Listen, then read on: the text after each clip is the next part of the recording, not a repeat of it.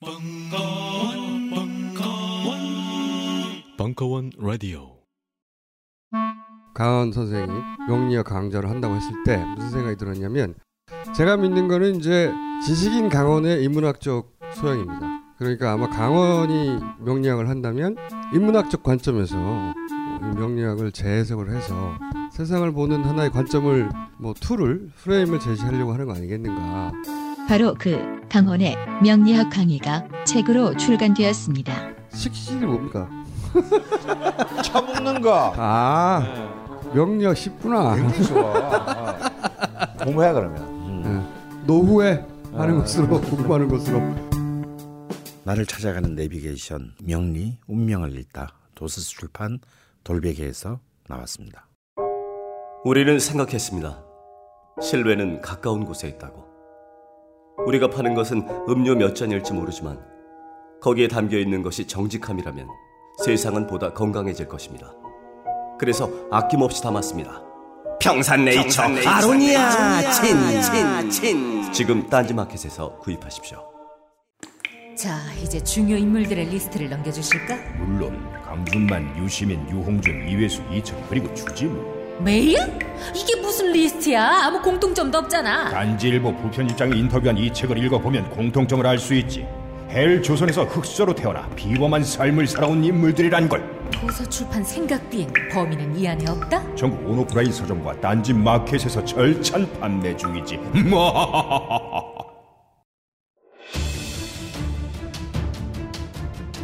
철학 박사 강신주의. 다시 또 비상 경보기. 4강. 그럼 우린 어떻게 하지? 일부.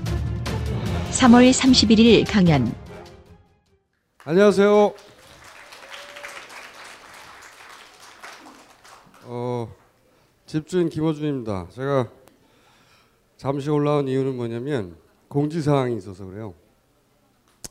오늘 강신주 어, 박사님 강연 들으러 오신 거예요? 강진수 박사님 좀 전에 갔어요 집에. 예? 어, 제 공지할 내용은 뭐냐면 강신주 박사님이 염색을 했습니다. 염색을. 잠시 후에 보시겠지만 제가 보기에는 가스 배달? 어, 아주 많이 봐줘도 90년대 H.O.T? 어, 근데 이제 노란색으로 하셨는데 노란색에서 조금 더 탈색된 정도로. 근데 그 유치한 색깔을 보다가 제가 부러웠어요. 저도 이 회색으로 염색을 해볼까. 그래서 오늘 공지할 내용은 뭐냐면 앞으로 강신주 박사와 제가 어, 저도 염색을 하고 곧 5월 달부터 아마도 염색 연대를 결성해가지고 전국 강연을 하려고 해요. 네? 나한테 말 시키지 마요 자꾸. 어, 그런 강연을 하려고 하고요. 그리고 또 최근에 제가 편집된 영상을 봤더니 강신주 무료 박사가 도울화가 되고 있더라고요. 목소리가 가늘어지면서 어? 하이톤에 꽥꽥 소리 지르면서 컨텐츠가 없다 보니까 더 이상 에? 맞아? 어. 이게 콘텐츠가 더 이상 없다 보니까 소리 지르고 그냥 어, 도울화가 진행된 가스 배달 공 정도 되는데 어쨌든 이분하고 제가 강연 내용이 이런 거잖아요. 민주주의가 위기다 이거잖아요. 그리고 이번 총선도 아주 어, 불안불안하고 어, 이 총선이 끝난 다음에 어, 강신준 박사하고 염색 연대를 결성해서 전국을 돌 테니까 그때 염색하신 분들은 반값 입장, 염색을 안 한 사람은 두 배. 한번 돌 거예요. 말 좀 그만해. 잡으면 되게 많네. 그리고 그 오늘 오신 분 중에 여성분들은 제가 이해가 가는데 오신 분들 중에 남자들은 왜 왔어요? 아저씨 왜 왔어요 여기? 강신주 철학 박사님 남자들 굉장히 싫어합니다. 응? 어 어쨌든 그 공지사항을 전달하러 왔고요. 오랜만에 오늘 마지막이라면서요. 근데 곧 이어서 1년 반짜리 강연도 시작한대요. 아 그것도 됐어요? 말 좀 그만해. 자, 어, 오랜만에 저도 봤어요 강신주 박사님을. 저도 굉장히 바빴고 강신주 박사도 이제 한물 갖고 그래가지고 더 이상 만날 필요가 없다고 생각하고 회피하고 있었는데 최근에 제가 듣기로는 다시 물이 오르고 있다. 말좀 하지 마. 물이 오르고 있다고 그래가지고. 어. 자, 어, 강신주 박사님하고 예전에 한번 공연한 적 있거든요. 그때 오시, 혹시 오신 저, 오신 적 있어요? 몇 분 없네? 그때 강신주 박사님하고 환상의 환상의 하모니를 이루려고 했는데 못 이뤘어요. 이번에는 염색 연대로 어, 환상의 하모니를 한번 이뤄볼까 고민하고 있더라고. 할까 말까. 응? 일단 올라와 보세요 한번.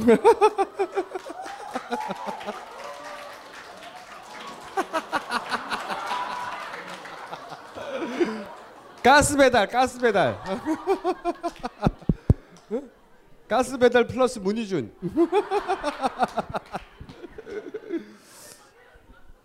어 근데 저도 회색으로 할까 해요. 둘이서 그 얘기했, 얘기했 어요? 네, 염색 연대 결성. 염색연대. 네. 네. 전국을 돌까 생각 중입니다. 이게 염색을 해서라도 주목을 끌며 다시 이렇게 세워야 할 만큼 이게 민주주의가 자빠졌거든 실제로. 네. 그래서 민주주의가 위기이기 때문에 저는 염색을 하려고 하는 거예요. 그리고 저희가 염색 연대를 하게 되면 남자들은 좀 안 왔으면 좋겠어.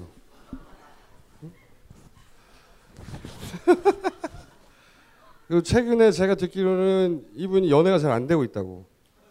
원래 연애가 잘 안 됐었는데 원래 이렇게 연애가 잘 안 될 때 여성분들 머리를 자르고 하잖아요. 이분 염색을 한 거예요. 에이 씨발 탈색해버리자. 그러면서 어, 어준 씨가 이 머리 머리카락이 그 상태가 어떨 것 같아요? 굉장히 부드러워요. 그래서 아까 이제 염색에 대해서 깊이 이렇게 주고받았잖아요. 제가 선배니까 이, 이거 저 염색하면 여기 다 잘려져 나갈 거예요. 여기 이쪽에 이렇게. 그래서 지금 이 상태로 염색되면 뭐가 현상이 됐냐면 그 마시관 타고로 아시죠? 어 죽기 직전에 타고로 있거든요. 머리 막 이래가지고 그렇게 될 것 같아. 회색으로 하면. 자 역시 감이 떨어졌어요. 그러니까 자꾸 목소리가 높아지는 거야. 어? 도울 선생하고 같이 해보시는 건 어때요? 듀엣으로 그 양반은 그 양반은 머리 머리카락이 없잖아요. 발음 되지 그냥. 자, 어, 저는 잠깐 반가워서 인사하러 왔고요. 어, 염색연대를 농담이 아니라 진짜 결성하려고 해요. 그래서 전국을 돌아볼까 합니다. 어, 전국을 염색한 머리로 돌아볼까 하고 그때 다시 뵙기로 하고 수염도 하기로 했고 저 눈썹도 한, 한다고 그랬어요. 예. 온몸에 있는 걸 다 하려고. 자, 오늘 전 내려가고요. 그러면 어, 돌돌 강신주 선생의 돌 강신주 선생의 강연 잘 보시고 어, 염색 연대에 대한 기대, 희망, 요구 사항이 있으면 그 이분한테 말씀해 주세요. 그 염색 연대에서 전국을 돌며 강연을 하게 되면 이런 거 꼭 해줬으면 좋겠다. 왜 비웃고 그래? 염색 한다니까. 은색 은색으로 한다고 얘기하셨어요? 은색으로 한다고. 회색, 회색. 회색, 회색. 어. 완전 탈색. 어. 왜 징그러워? 예. 빨간색이요? 남자는 말하지 마. 뭐 하나 씨발.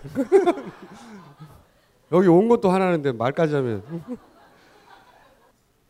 아 여기는 회색인데 수염이 이상하다고. 그럼 수염도 할게요. 수염도 하고 온몸에 다 그냥. 에? 특수 부위가 더 아파요? 그럼 마지막 특수비는 좀 생각해 볼게요. 거기 좀 생각해 보고 어쨌든 염색하고 다시 뵙겠습니다. 감사합니다. 응?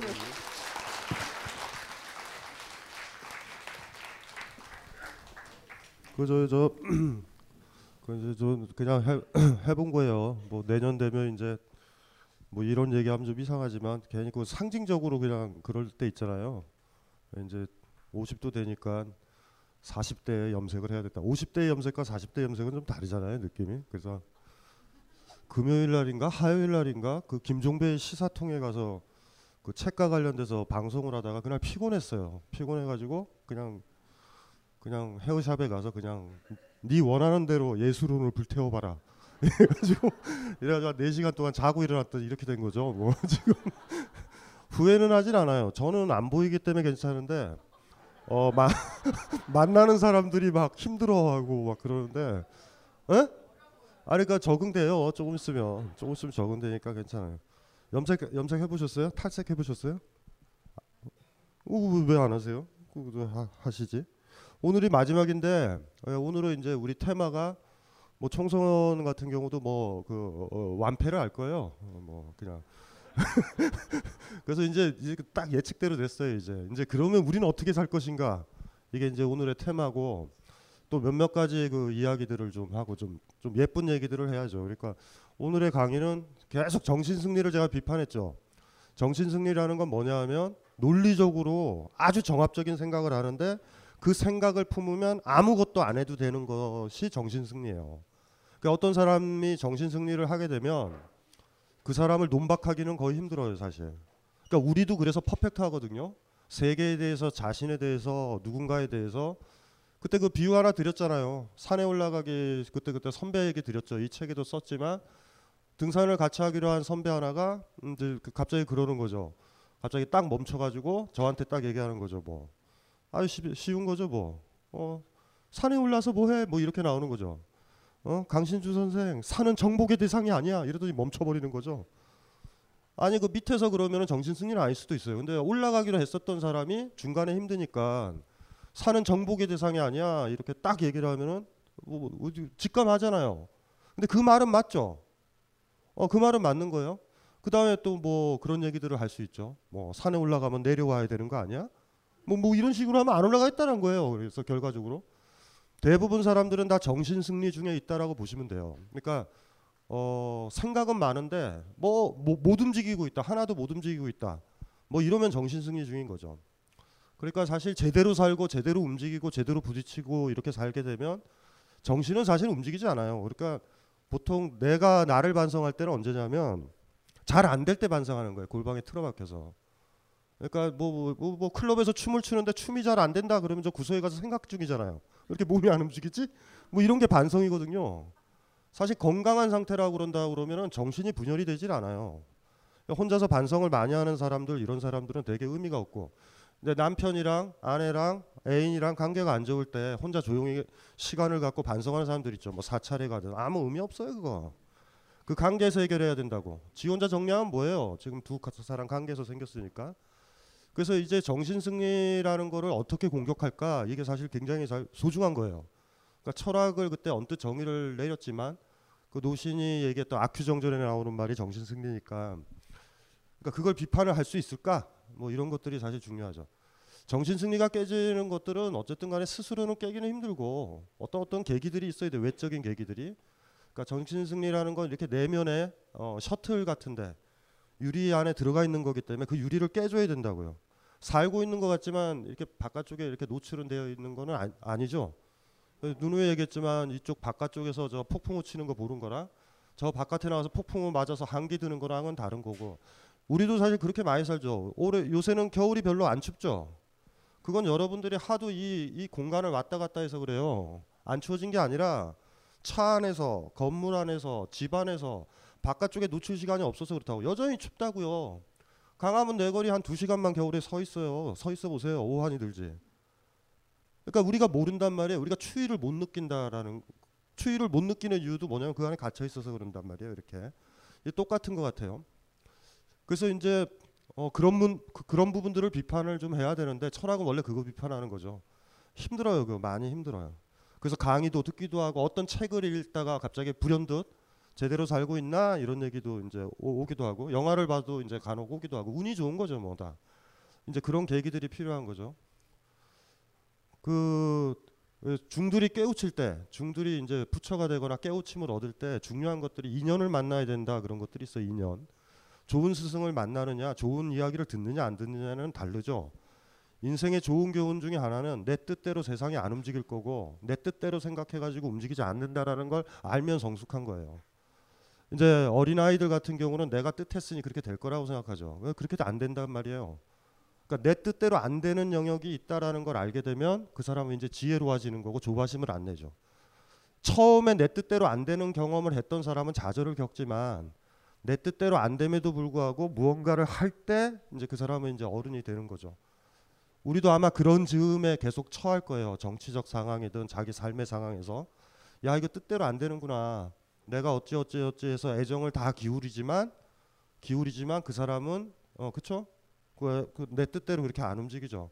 참 열심히 한 것 같은데 안 되는구나. 뭐 이런 거, 이런 영역들을 좀 찾아내는 거, 뭐 그것도 이제 의미가 있을 것 같고. 오늘은 그래서 좀 그 일종의 일종의 약간 방법적으로 정신 승리가 필요할 때가 이제 가까이 온 거죠. 예? 어, 이제 총선에서 실패하거나 뭐 기타 등등 뭐 여러 가지 문제들이 벌어졌을 때 뭐 이제 약간의 약간의 안식처 같은 그 마지막 얘기니까 마지막 얘기는 그런 얘기들을 그런 얘기를 많이 하죠. 덕담들을 많이 해야 되니까. 오늘은 반 정도는 그렇게 하고 반 정도는 어, 좀 덕담 같은 얘기, 정신 승리적 얘기 예, 그런 얘기를 좀 드리고 나한테 문제가 뭐냐 그러면 삶이 잘 안 풀릴 때 여러 가지 막 이유들이 있죠. 이런 거 갖고 이런 거 갖고 이런 거 갖고 그럼 문제 핵심에 이르지 못한 거예요. 그러니까 자기 문제는 딱 하나예요, 그냥. 순간에 문제가 되는 핵심은 안 하고 나머지는 다 은폐하는 거예요, 그냥. 그 문제가 아닐까 봐. 그뭐 예를 들면 애완견과 요새 사이가 안 좋아요. 뭐 그렇게 한참 얘기해 보면은 뭐 남편이랑 사이 안 좋고 그게 핵심이에요 사실. 그 그런 식인 거죠. 그러니까 여기가 막 그러니까 이런 거예요. 이렇게 여기다 주사 놓으려고 그럴 때 간호사가 여기 때리잖아.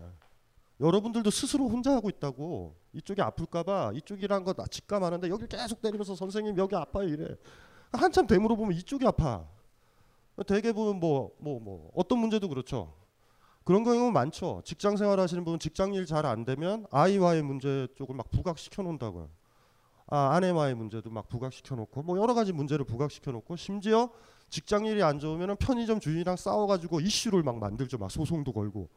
뭐 이런 식으로 해서 우린 가짜 문제를 많이 만들어요. 그러니까 왜냐하면 여기가 진짜 문제가 된다라는 걸 알면 내가 손을 대고 개입을 하고 치료를 하고 고쳐야 되잖아요. 근데 이쪽에다가 가짜 아픔과 가짜 고통을 만들어 놓으면요. 이거는 가짜니까 편한 거야. 그리고 이쪽은 그냥 방치를 하는 거죠. 이것도 좀 힘들죠. 단어 중에 제일 힘든 게 직면한다라는 단어예요. 직면한다. 어디에 바로 얼굴을 대한다라는 거. 죽음에 직면한다. 뭔지 아시겠죠? 예? 나중에 되면은 부, 죽음도 직면을 못할 거예요. 부모님 죽음 피하실 수도 있어요, 여러분들. 마지막에 우리는 아직도 그거 염이라는 거 하죠, 염. 그 여러분들이 닦을 수 있겠어요? 이렇게 아버지, 어머니 뭐 이렇게 이렇게 사람이 죽으면 일단은 뭐가 되냐면 사람이 살아있다라는 거 항문이 쪼여져 있는 거예요. 그러니까 죽으면은 근육이 이완되면서 구멍이란 구멍이 다 열린다고. 귓구멍 다 열려요. 똥구멍 다 열려요. 액체가 다 쏟아져 나와요, 다. 그걸 닦아주는 걸 염이라고 하거든요. 그러니까 사람이 이제 공복으로 빈 몸으로 태어났다가 마지막에 다 뱉는 거죠. 그 다음에 그걸 닦아주고 이제 우리 그 저기 저요 베네 베네 베네옷이라고 그러나요? 그 옷 비슷한 옷들을 입혀가지고 이제 간에 이제 입간을 한다고. 부모님 돌아가시면 그거 닦아줄 수 있어요? 죽음에 직면한다라는 게 힘든 거예요. 죽었다 아직도 여전히 뭔가 무섭고 두렵고 이런단 말이에요. 우리 직면 못하죠. 직면한다라는 단어는 참 힘든 거예요. 직면한다. 뭐든지 간에 직면하면 돼요. 어, 밤에 이렇게 산길을 가다 보면 막 바람 소리 들리고 막, 막 이럴 때 보면 귀신 있는 것 같죠. 내 발자국 소리인데 되게. 귀신은 왜 밤에 나오는지 아세요? 안 보이니까 보려고 그래도 직면을 못 하거든요. 아까 안 보려고 그러면 그거는 굉장히 무섭게 여러분들을 압박해요. 무, 조건그 문제는요 괴물처럼 귀신처럼 등장하는 거죠. 여러분이 직면을 하면 되게 다 녹아버려요. 별게 없거든요. 인생의 직면을 못하는 사람들이 많이 하는 게 교회에 다닌다든가 뭐 이런 사람들이 있어요.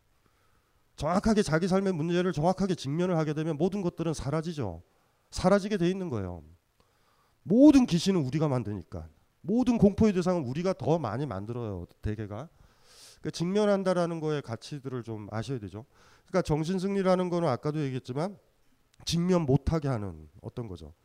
등산 갔다가 그렇게 오만 옳은 얘기들을 많이 했던 사람, 그쵸? 안 움직이지만 사는 정복의 대상이 아니야. 올라가면 내려오는 거 아니야. 기타 등등. 이 얘기들이 피하려고 하는 것들은 뭐예요? 자기가 건강하지 못함, 자기가 헐떡거림, 그 헐떡거림을 옆 사람이나 후배한테 보여주는 거에 대한 창피함, 뭐 이런 것들을 가리려고 그러는 거죠. 그래서 그냥 나는 너무 허약해서 움직이기 힘들다. 산에 잘 가는 방법은 자기 몸에 딱 직면하면 돼요, 다. 어? 남이 한 시간 갈 거 나는 힘드니 두 시간 가면 되죠. 정상 다 간다니까요. 왜 못 가냐 하면 항상 자기 몸에 자기 자신의 직면을 못 하니까 일이 벌어지는 거예요, 다.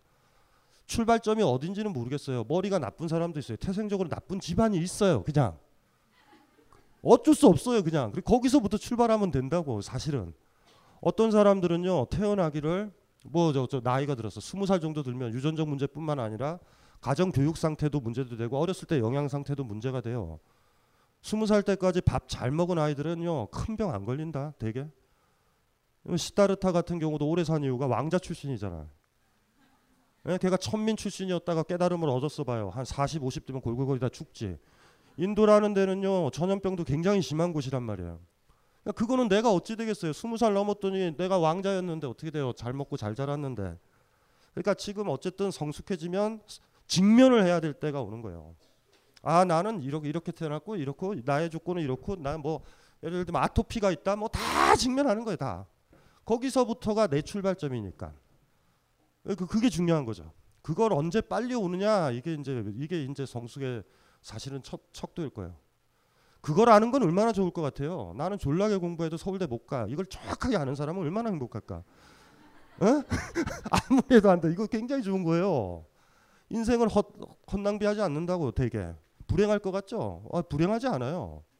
자기 자신을 아는 것들은 딱 자기 자신에 직면한다는 건 만만한 작업이 아닌데 그게 이제 우리가 책을 보고 공부하고 숙고하고 반성하는 이유이기도 하고 오늘은 무슨 얘기를 하려고 그랬냐면은 냉소주의에 대한 얘기를 좀 하려고 그랬어요. 냉소주의. 냉소주의 아시죠? 냉소주의요? 냉소주의 아세요? 우리를 특징 짓는 가장 결정적인 우리 시대를 특징 짓는 경우는 냉소주의예요. 냉소주의는 정신주의와 좀 정신승리랑은 좀 비슷한데 약간 좀 다를 수도 있어요. 제가 사례를 사례 하나 만든 거 그냥 가볍게 한번 읽어드릴게요. 그러니까 냉소주의라는 건 뭐냐면 모르는 게 아니에요. 너무 정확하게 알고 있으니까.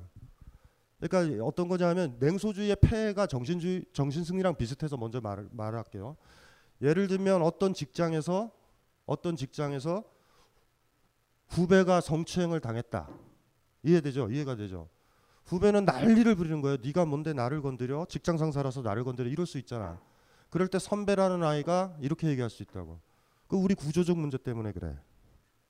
우린 가부장제 사회고 그 사람이 자본가잖아. 돈 주잖아. 딴 데 가면 안 그럴 것 같니? 너만 다쳐. 이게 전형적인 냉소주의의 방법이에요.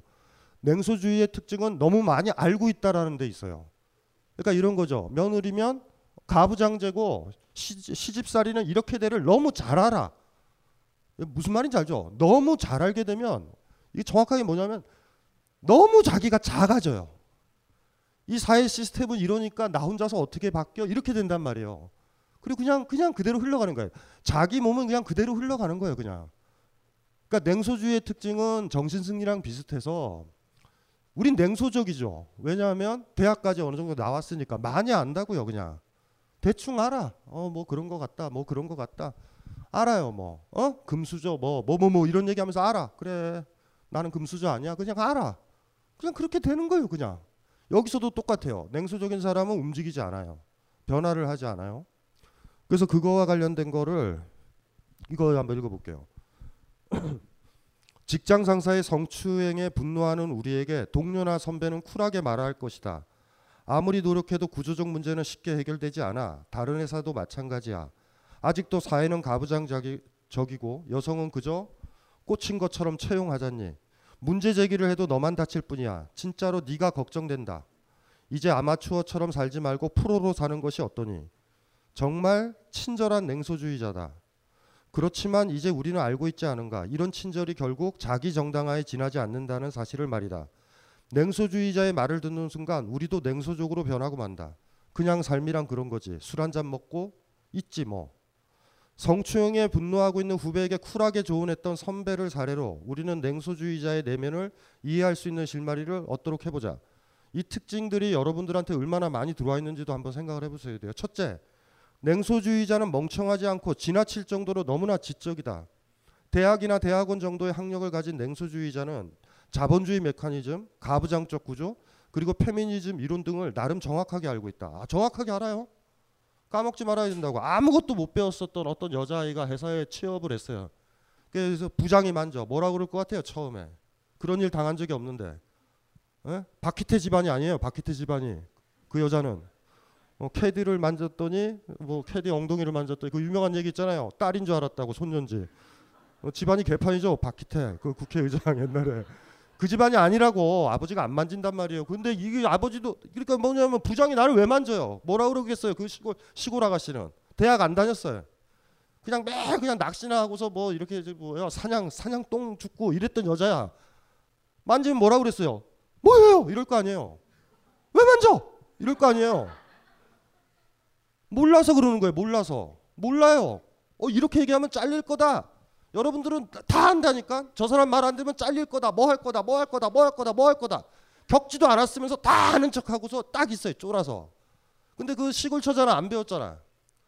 때때로 너무 많이 배우면요. 비겁해져요, 사람이. 너무 많이 알아. 다 알아, 다.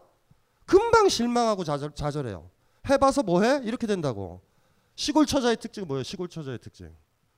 아이를 당당하게 키우고 싶어서 사실 학교 같은 데 보내면 안 돼요. 그냥 막 자라게 해요. 그냥 개랑 뛰어놀게. 에? 그 아이 얼마나 야성적인데. 왜요? 이런다니까? 우리는 연습이 돼 있죠. 어렸을 때부터 말 듣는 거 연습이 돼 있잖아. 그러니까 일단은 냉소주의자의 특징은 너무 많이 알아요. 정확하게 알아. 그리고 그 많이 아는 것 속에서 나는 무기력하다라는 것도 알아요. 첫 번째 특징에. 그럴 거예요, 여러분들도. 지난번 우리 지난 여기 때 녹색당 그 당원 기억나세요? 녹색당 당원들의 특징이 뭐냐면 70만 표를 얻으면 원내 아마 그 뭐야 비례대표 한 명이 될 텐데 그들은 그들은 안 찍어요. 트렌드란 말이에요, 트렌드. 자기 혼자 약간 삐딱선을 타면서 녹색 당원이 된 건데 나는 녹색 당원이다. 주변 친구들한테 얘기해서 야, 당 정당 투표니 다섯 명만 뽑아. 이러면은 되는 거 아니에요, 사실. 근데 절대 그 얘기를 안 해. 그때 그분의 쪽지는 이랬다고.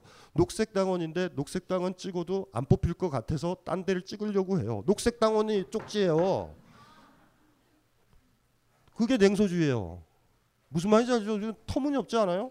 지금까지 만났던 사람들이 몇 명이나 될까 그 사람이. 초등학교, 중학교, 고등학교, 대학교. 아니면 아니면 가족들이라도 해서 찍으면 되잖아. 난 녹색 당원이다. 근데 녹색 당원들의 특징은 자기가 녹색 당원임을 아무한테도 알리지 않아. 왜 이래가지고 그러니까 매번 안 되는 거예요. 지금 당원이 아마 진성 당원이 한 만여 명 이상 되는데 만여 명이면 70만 명이면 되잖아요. 예? 예? 그왜 힘들지? 막 열심히 뛰면 될 것 같은데요. 저 애들은 가는데 자, 잘못 왔다라는 느낌을 가진 거예요. 지금 쟤들이 둘째요. 둘째. 둘째 특징은 뭐냐면 둘째는 냉소주의자는 아는 것을 실천할 만큼 강하지 않다. 어, 이거의 특징이에요. 이거의 특징. 예, 약하면 많은 것들을 배워놓는 것들이 하나의 방법이기도 하고 이거 같이 가는 거죠. 그쵸? 연애의 전략을 잘 알고 있는 아이들의 특징들은 연애를 못한다라는 데 있어. 대개. 아니 그냥 적극적으로 누구 연애하고 데이트하고 그러면 되죠. 그거 안 되니까 책을 엄청나게 공부해가지고 이론으로는 빠삭한 애들 있잖아요. 예, 아무 의미도 없어요. 그냥 그거. 그냥 딴 사람한테는 진짜라 봄날에 산보 가듯이 그냥 연애, 연애하는데 얘는 너무 복잡해요. 책도 책도 몇 권을 읽었고 막 그런 책도 있잖아요. 연애에 대한 책. 한 400페이지짜리 책 읽으면 깝깝하지 않아요? 씨발 이래 가지고 어떻게 연애를 하지? 이걸 다 봐야 되나? 아 의미 없다고요. 그 의미 없다고요. 이 두 가지 특징이죠. 예. 그러니까 둘째 냉소주의자는 아는 것을 실천할 만큼 강하지 않다. 자본주의와 가부장제가 정의롭지 못하다는 걸 충분히 알고 있지만 냉소주의자는 구조적인 문제를 바꾸기에는 자신이 너무 작은 개인이 지나지 않는다고 생각한다. 그러니까 너무 많이 알고 있다라는 특징 하나 있죠. 너무 많이에 뭐가 나오는지 아시죠? 감당하지 못할 만큼. 때때로 선배나 가족을 따라 산에 올라가 본 적이 있죠. 정상에 올라가서는 이러죠. 이거를 이렇게 힘들었다는 걸 알았다면 중간에 포기했을 거다. 산에 이렇게 정상에 갔다가 내려오면 사람들이 저한테 물어봐요. 얼마 남았어요? 라고. 그 사람이 마음에 안 들면 다섯 시간 정도 가야 돼요. 라고 얘기하고 이제 시작에 불과해요. 이렇게 얘기하고 마음에 딱 들어 느낌이 그러면 다 왔어요. 그런다고. 그럼 그 사람 저, 저, 저쪽 소나무만 돌아가면 정상이 보일 거라고. 딱 돌면 전 내려갔고 딱 돌면 욕할 거야. 개새끼. 그다 또 누군가한테 물어보죠. 정상이 얼마 남았어요? 그 사람은 다음 소나무를 가르쳐 줄 거예요 아마. 무슨 말인지 알죠? 다 알려주는 건 좋은 거 아니에요. 유치원 딱 가나이를 불러놓고 얘기를 하는 거죠. 너 서울대를 가야 된다. 아마 고등학교 때 정석을 봐야 될 듯하다. 일정을 쫙 가르쳐 주면 걔가 갈 것 같아요? 그냥 이렇게 하면 되는 거잖아. 오늘 유치원에는 가라. 일단은 좌우지간. 이해되시죠? 너무 많이 알고 있는 건 저주받은 거예요. 군대라는 것이 어떻게 돌아가는지 알았다면 남자들이 군대 가기가 힘들었을 거라고. 많이. 결혼도 마찬가지지 않아요? 지금 알고 있었던 걸 알았다면 결혼했을 것 같냐고. 안 하지. 중생활이 편하겠다 이런 느낌이 들잖아요. 차라리 비군이가 되는 게 훨씬 낫다. 무슨 말인지 알죠? 되게 먼 일을 저지르거나 배울 때 보면 우리는 많은 걸 아는 게 아니에요. 되게 몰라야 되는 경우가 있어요. 그러니까 정확하게 이런 거죠. 내가 아는 거를 감당하지 못할 거라면 많이 할 필요는 없어요. 근데 그것도 참 묘하죠. 예, 너무 많이 안다라는 건 그닥 좋은 건 아니에요. 무슨 말인지 알죠? 그러니까 꼬맹이들이 나은지도 몰라 그냥. 아빠 엄마는 영원히 살 것 같이. 여기 한 여섯 살짜리 일곱 살짜리 꼬맹이가 아빠 손을 엄마 손을 잡더니 갑자기 그러는 거죠. 엄마도 곧 죽겠네. 집안 분위기 개판데요. 영원히 살 것처럼 그래야 되잖아. 무슨 말인지 알죠? 그러니까 모른다라는 것이 그게 갖는 힘이죠. 아이의 건강함은 어디서 오는지 아세요? 우리가 참 황당한 거 있잖아. 부모 입장에서 조금 있다가 집에서 쫓겨나고 부도 났고 막 이러는데 아이는 그렇지 않잖아. 그게 희망을 주는 거 아니에요? 예? 아이가 다 알고 있어. 부도 났지. 아빠 내가 밥을 좀 줄일게 엄마. 뭐 이러면 씨발 그게 부모들이 힘들어져요. 그냥 그러면 이 까먹지 말아야 돼요. 그러니까 안다라는 건 소중한 것 같은데 때때로 현실적이에요. 자기가 감당 못할 만큼 많이 알면 찌그러져요. 냉소주의자는 그렇게 탄생되는 거예요. 그래서 무조건 다 안다라는 게 그닥 좋은 거는 아닐 수도 있어요. 암이라는 선고를 받고 시름시름 앓다가 죽을 수도 있고 내가 암이라는 걸 알고 버팅기서 이겨내는 사람도 있는 거예요. 이해되시죠? 예. 그러니까 아는 거는 객관적이다. 이런 이런 건 아닌 것 같아요. 안다라는 거는 내가 감당을 못하면 나를 죽일 수도 있어요. 많은 거를 알려고 안 하는 게 나을 수도 있어요. 근데 뭐 이거는 헛된 얘기죠. 본인이 겪어봐야지 아는 거죠. 세 번째는 이런 거예요. 세 번째. 셋째 냉소주의자는 자신을 둘러싼 세계를 마치 영화를 보는 것처럼 간주한다. 직장 내 성추행이 어떤 구조적 메커니즘에 의해서 벌어지는지 정확히 알고 있지만 스스로 그걸 고치려 노력을 하지 않기에 냉소주의자는 세상에 손을 놓고 팔짱을 낀 채 차갑게 간주한다. 세 가지 특징이 냉소주의자예요. 여러분들 어떤지 모르겠어요. 어떤지. 냉소주의자일 거예요 아마. 너무 잘 알아. 너무 잘 알아. 힘도 없어. 아는 것만큼 그거를 어떻게 관찰할 수 있는 힘도 없고 세상을 간주하듯이 지혜롭다라는 듯이 보는 거야 이렇게. 이렇게 보고 있어 그냥. 뻔히 알아요. 아무것도 못해. 하는 건 하나도 없어요. 그러니까 사실은 정신 승리의 하나의 구체적인 형태가 냉소주의자가 되는 거예요. 어 이게 이제 이게 문제죠. 반대로 냉소주의자 아닌 그 시골 처자 기억나죠? 자 시골 처자는 거꾸로 할 거예요. 음, 이거 한번 볼게요. 이렇게 하는 거야. 근데 첫 번째가 뭐냐면 첫 번째는 너무 많이 안다라고 그랬잖아요. 너무 정확하게 어찌 교수 수준으로 안다 그랬잖아. 자 이제 고치는 방법 요것만 읽어볼게요. 냉소주의의 원인을 알았다면 고치는 것은 어렵지 않다. 첫째, 실천뿐만 아니라 지적으로 소화하기에 너무나 많은 걸 한꺼번에 알려고 해서는 안 된다. 극단적으로 말해 일정 정도 어린아이처럼 무지한 편이 더 좋을 수도 있다. 이럴 때 우리는 순진하게 세상에 맞설 가능성이 더 커진다. 이렇게 얘기하죠. 나를 만지거나 성추행을 했다면 이렇게 얘기하는 거야. 어머, 야 이 개새끼야. 네가 뭔데 나를 만져? 이놈 미친놈 아니야? 이렇게 여자 한 명, 두 명씩이 떠든다면 그 회사에서 성추행이 어떻게 있겠냐고요. 없어지는 거예요. 야, 이 개새끼 아니야 이거. 이런 거야. 뭐야? 뭐, 뭐 이러는 거죠. 둘째, 전체 구조를 바꾸려 하기보다 눈에 보이는 불의를 하나하나 해결하려고 노력한다. 이런 식으로 이런 식으로 생각해. 방금 경찰에 신고했다. 너 이제 죽었다. 생각할수록 불쾌하네. 직장 상사라고 후배 여사원을 막 더듬어도 되니? 다 필요 없어요. 가부장제고 뭐고 자본주의도 필요 없어. 일단 저 새끼를 없애자. 저 새끼는 같이 다니면 안 된다. 이러면 된단 말이에요. 근데 냉소주의자는 어떻게 하겠어요? 저 새끼 나가도 딴 새끼가 또 만진다. 친근하게 만졌던 놈이 계속 만지게 하는 게 더 나을 것 같다. 뭐 이런 생각도 한다고. 예, 이해되세요? 세 번째도 이런 거지. 세 번째 아까 기억나시죠? 간주 안 한다고 그랬잖아. 그렇게 신고만 하는 게 아니라 셋째, 세상이 나와 무관한 영화가 아니라 내가 살아가는 공간이라는 생각이 몸에 젖어들도록 노력한다. 그러니까 멘탈은 이런 거야. 아니 이놈의 경찰들은 일 처리를 하는 거야 마는 거야. 장, 당장 찾아가서 서장에게 따져야겠다. 부장 신고했잖아 씨발 어떻게 된 거야 부장이 계속 직장 다니잖아 계속 신고하는 거야 서장한테 이해돼요? 마치 그것만 하나 해결하면 인류의 평화와 유토피아가 오는 것처럼 근데 그 부장 하나 제거를 못해서야 어떻게 살아요? 거기서부터 밀리는 건데. 처음에 제가 얘기를 했잖아요. 베냐민 얘기 제가 말씀드렸죠. 예? 진보는 자기 삶이 조금 나아진다라는 건 2보도 3보도 n 플러스 1보도 아니, 아니고 1보다. 1보를 안 걷고 어떻게 2보를 걸어요? 거기서부터 출발하는 거예요. 거기서부터 밀리면 끝나는 거야. 매번 일은 그렇게 합시다.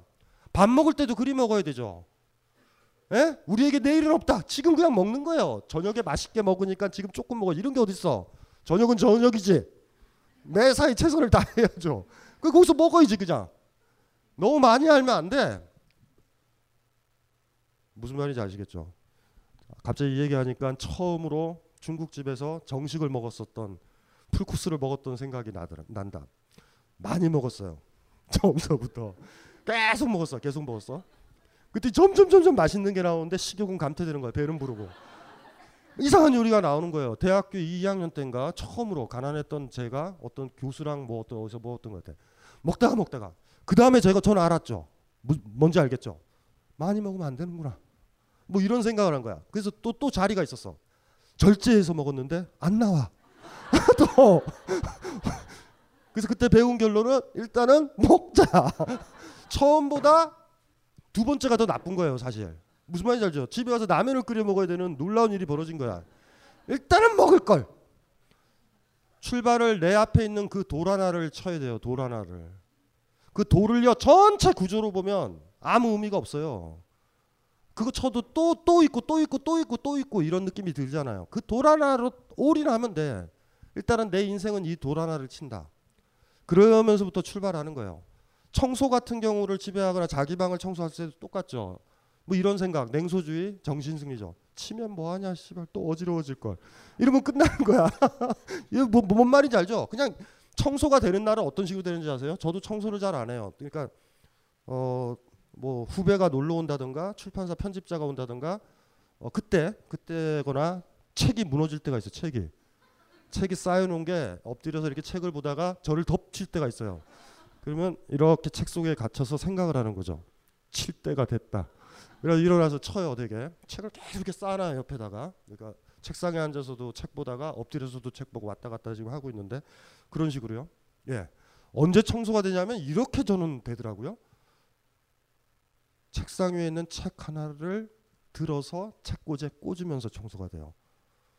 그게 도미노처럼. 그래서 이런 느낌이 들죠. 어, 괜히 괜히 쳤다. 뭐 이런 느낌도 들지만 청소는요 진짜 힘든 건 어떤 거냐면 집을 다 청소하겠다 그럴 때 힘들어요. 진짜 힘들어요 그때는. 하나만 칩시다. 오늘 하나만. 오늘 하나만 치면 돼요.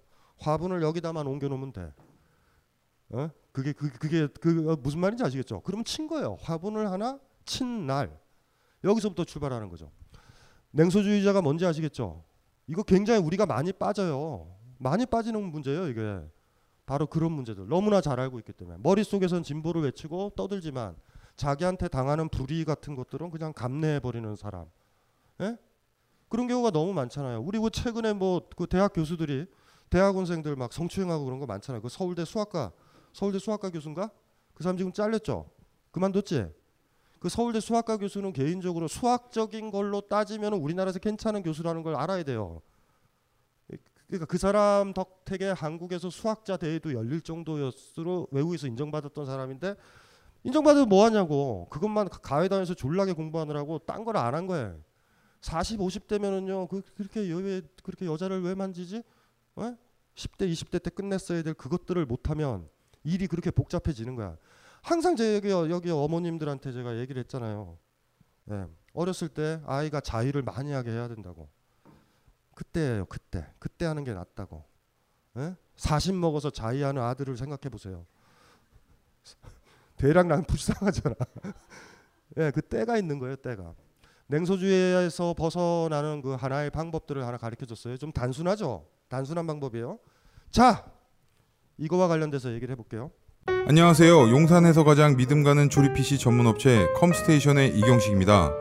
당장이라도 사용하고 있는 컴퓨터를 들어다 던지고 싶을 때 그럴 때를 대비해 저희 컴스테이션이 용산 선인상가 21동 1층 130호에서 기다리고 있습니다. IT 강국에 걸맞게 믿을 만한 조립 PC 컴스테이션이 신뢰를 바탕으로 그 기회를 제공해 드리겠습니다. 궁금하신 점은 문의 주십시오. 011-892-5568번입니다. 우주 최강의 만족스러운 서비스를 제공해드리는 저희 컴스테이션이 늘 기다리고 있겠습니다. 딴지스에게 F1 같은 존재, 컴스테이션은 조용한 형제들과 함께합니다.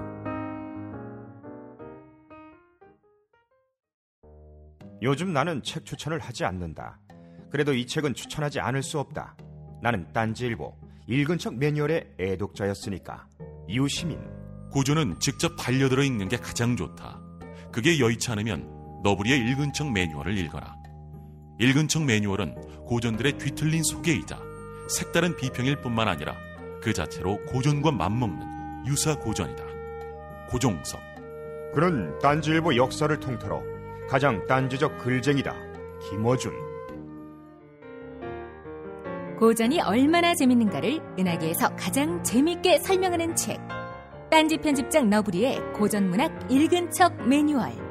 아직 고전을 모르는 분들께 그리고 이미 고전을 알고 있는 분들께도 강력 추천합니다. 지금 바로 전국 서점에서 만나보세요. 딴지 마켓에서 구입하는 분께는 저자 사인본을 배송해 드립니다.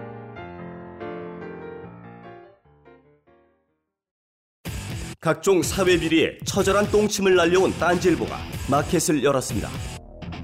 기자들이 검증해 믿을 수 있는 상품들을 은하계 최저가로 판매하여 명랑한 소비 문화 창달에 이바지할 딴지 마켓. 이제 신뢰를 쇼핑하세요. 주소는 마켓.딴지.com. 억압적인 사회에 산다라는 건 홍길동 전에 나와 있었던 그대로예요, 사실. 아버지를 아버지를 하지 못하고 어머니를 어머니를 하지 못한다고. 억압적인 사회에서 내가 안 살았다는 걸 증명하면 불의는 불의라고 얘기를 해야 되고요. 옳으면 옳다고 얘기를 해야 되는 거야. 넌 나한테 쓸데없는 폭력을 행사했다 그러면 행사했다고 얘기하는 거예요. 그게 교수든 누구든지 간에. 억압을 받게 되면 성추행을 성추행이 아니라고 덮을 거예요. 자기가. 아버지를 아버지를 하지 못하고 어머니를 어머니를 하지 못하면 억압적 사회죠. 자, 되물어 봅시다. 그렇게 말 못하죠. 여러 가지 이유는 있죠. 그 사람이 아플까봐. 아니 다 필요 없어요. 나를 보호하려고. 왜 조선조 시대 때 아버지를 아버지라 얘기하지 못하냐면 나를 보호해야 되잖아. 신분제 사회니까. 어떻게 서자가 건방지게 어떻게 아버지라 불러요. 나으리라고 부르든지 뭘 불러야 되잖아. 그걸 발언을 하는 순간 뭐냐면 불이익을 당하잖아요. 지금 시대도 조선조 시대랑 별 차이가 없어요. 여러분들 한번 스스로 보란 말이에요. 억압사회에 속해 있죠. 못하지 얘기를. 넌 나쁜 거야 라고 얘기를 못하죠. 그러면 안 돼. 그, 그 상대방이 강한 사람이에요. 생사여탈권이 있어. 시어머니일 수도 있고 직장 상사일 수도 있고 대통령일 수도 있다고.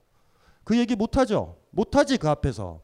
그러면 여러분들은 스스로 증명을 한 거예요. 억압사회에 살고 있는 불쌍한 사람이라는 걸. 거기서부터 출발하는 거죠. 냉소주의자는요. 당당하게 그 나를 나를 힘들게 하는 그 사람, 부당하게 힘들게 하는 그 사람한테 부당하다라고 얘기를 못 한단 말이에요. 아버지한테 얘기를 하는 거지, 꼬맹이 때. 내가 잘못한 건 아는데 이렇게 개패듯이 패요, 사람을? 얘기 못 하지? 얘기했다 면 더 맞으니까.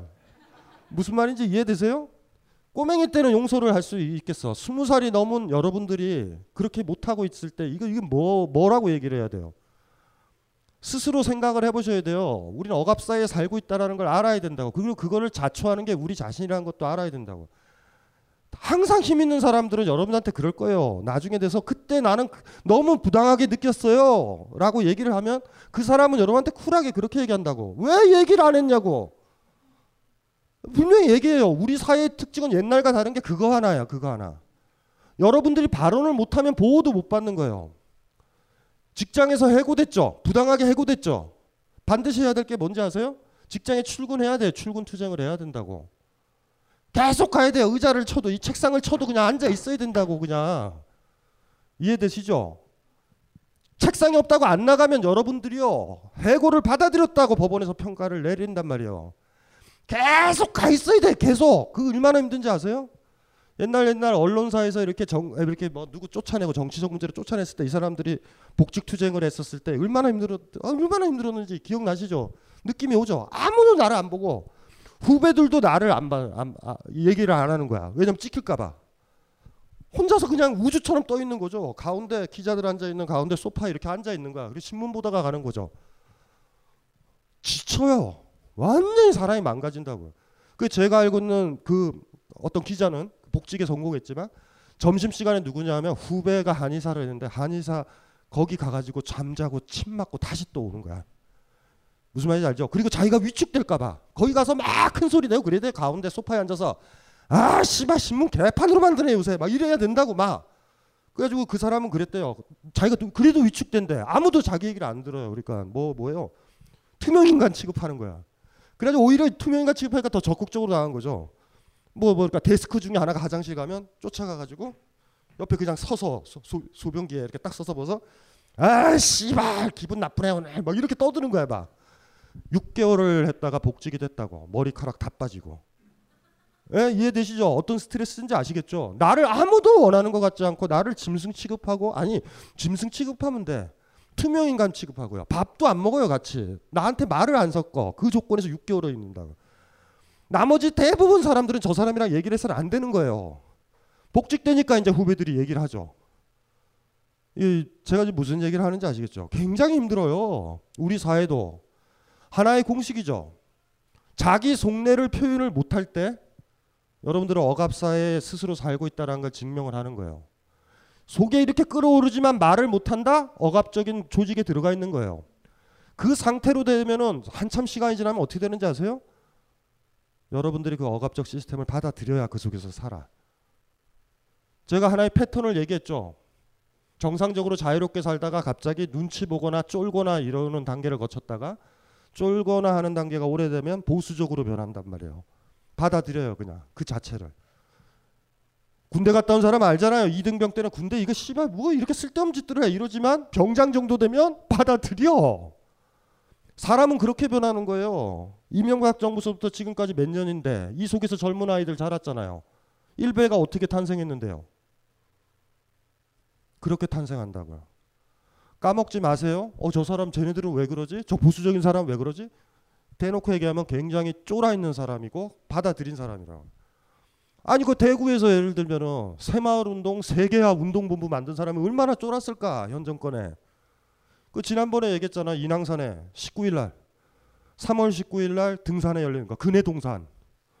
어 근해를 사랑하는 사람 모임이 그러니까 제가 인왕산에 산행을 하는데 프랭카드가 있더라고 19일 날 근해를 사랑해서 그 인왕산에 올라서 근해 사랑하는 모임에서 인왕산에 올라가서 청와대를 보면서 근해 언니 만수무강 하세요라는 산행이 있었어. 다음 대통령 바뀌면 안 해요. 근데 그들은 자기가 하고 있을 때 뭐라고 그러냐면 진짜 근혜 언니를 사랑한다 이렇게 얘기한다니까요. 그러니까 사람은 그렇게 변하는 거예요. 그 다시 돌아올게요. 내가 내 이야기를 하느냐 못하느냐가 결정적으로 중요한 거예요. 냉소주의에서 벗어나는 첫 번째 방법은 일단 말인 것 같아 말. 왜 이래? 라고 한마디 하는 거. 이거는 옳지 않아요? 라고 한마디 하는 거.